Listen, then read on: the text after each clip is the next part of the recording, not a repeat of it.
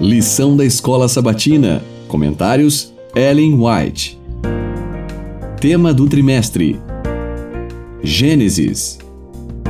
Lição 5. Tema: Todas as Nações e Babel. Sábado 23 de abril. Alguns dos descendentes de Noé logo começaram a apostatar uma parte seguiu o exemplo de Noé e obedeceu aos mandamentos de Deus. Outros foram descrentes e rebeldes e nem mesmo tinham a mesma ideia quanto ao dilúvio.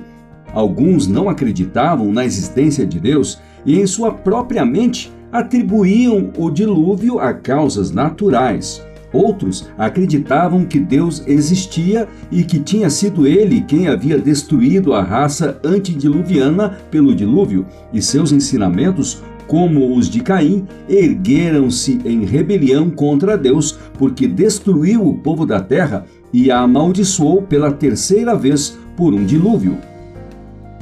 Aqueles que eram inimigos de Deus sentiam-se diariamente reprovados pela justa conduta e piedosa vida daqueles que amavam, obedeciam e exaltavam a Deus.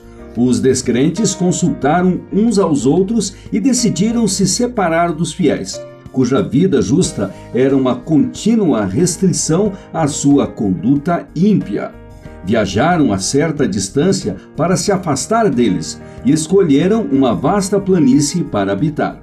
Então, construíram uma cidade e conceberam a ideia da edificação de uma grande torre que chegasse às nuvens, para que pudessem habitar juntos na cidade e na torre e não fossem dispersos. História da Redenção, página 53. Toda ambição humana, toda ostentação deve ser lançada ao pó. O eu, o pecaminoso eu, deve ser derrotado, não exaltado. Por meio da santidade no viver diário, devemos revelar a Cristo aos que estão à nossa volta.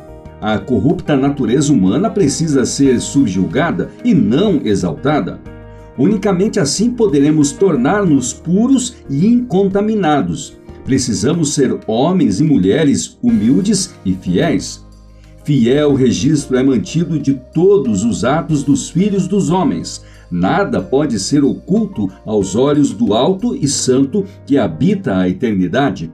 Alguns envergonharam a Cristo através de seus esquemas de engano e intriga. Deus não aprova sua conduta. O Senhor Jesus Cristo é desonrado por seu espírito e por suas obras.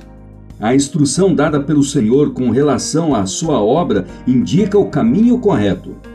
Os planos e pensamentos de Deus são tão mais elevados que os planos e pensamentos dos homens, quanto os céus são mais altos que a terra. A voz de Deus deve ser ouvida, sua sabedoria deve guiar-nos. Ele delineou seu plano na palavra e nos testemunhos que tem enviado ao seu povo.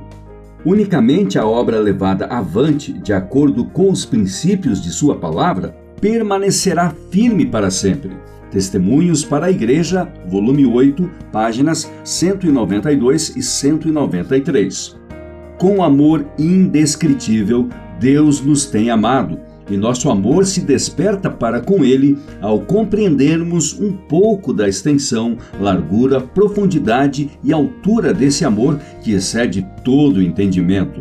Pela revelação da atrativa beleza de Cristo, pelo conhecimento de seu amor a nós expresso enquanto éramos ainda pecadores, o coração obstinado abranda-se e é subjugado, e o pecador transforma-se e torna-se um filho do céu.